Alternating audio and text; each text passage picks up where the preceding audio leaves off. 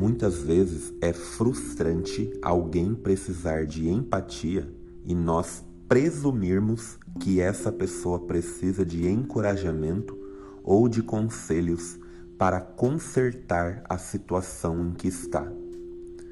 O Dr. Marshall Rosenberg ele diz o seguinte: Eu aprendi uma lição com minha filha que me ensinou a verificar se conselhos ou encorajamento são bem-vindos antes de oferecê-los.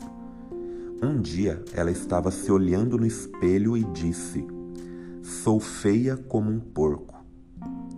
Você é a criaturinha mais linda que Deus jamais pôs na face da terra, ele declarou para sua filha.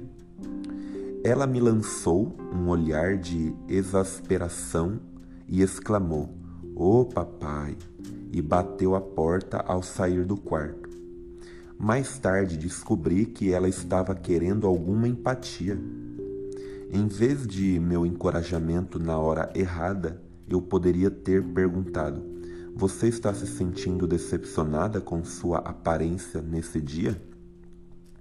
E aí então ele fala né, que uma amiga dele, Holly Humphrey, é, identificou alguns comportamentos comuns que nos impedem de estar presentes o bastante para nos conectarmos aos outros com empatia. E então, a seguir, é, ele traz para a gente alguns exemplos desses obstáculos. E um deles seria aconselhar. Acho que você deveria.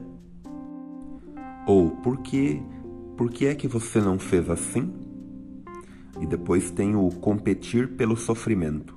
Isso não é nada, espere até ouvir o que aconteceu comigo. São frases comuns que a gente costuma utilizar. Ou talvez quando a gente quer usa o obstáculo do educar. Isso pode acabar sendo uma experiência muito positiva para você, se você apenas taranã, taranã, taranã, e aí vai indo, né?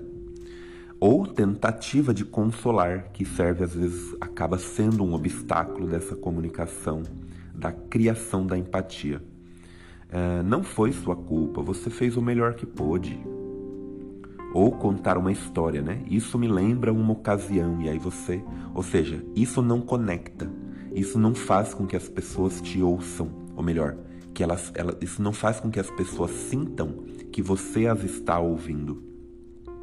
Ou quando a gente tenta é, nos solidarizar, né, com, com as pessoas e a gente diz, ô oh, coitadinho, isso também não ajuda em nada. E aí às vezes a gente tenta interrogar, né? Quando foi que isso começou? Percebe? É, ou explicar-se. Eu teria telefonado, mas. E aí vai indo. Ou o obstáculo do corrigir. Não foi assim que aconteceu. Isso nunca cria empatia com a outra pessoa que está ali é, falando, conversando e buscando ser ouvida. Percebe? Então é, é muito importante que a gente pense nessas questões porque ouvir, criar empatia vai muito além daquilo que nós muitas vezes pensamos.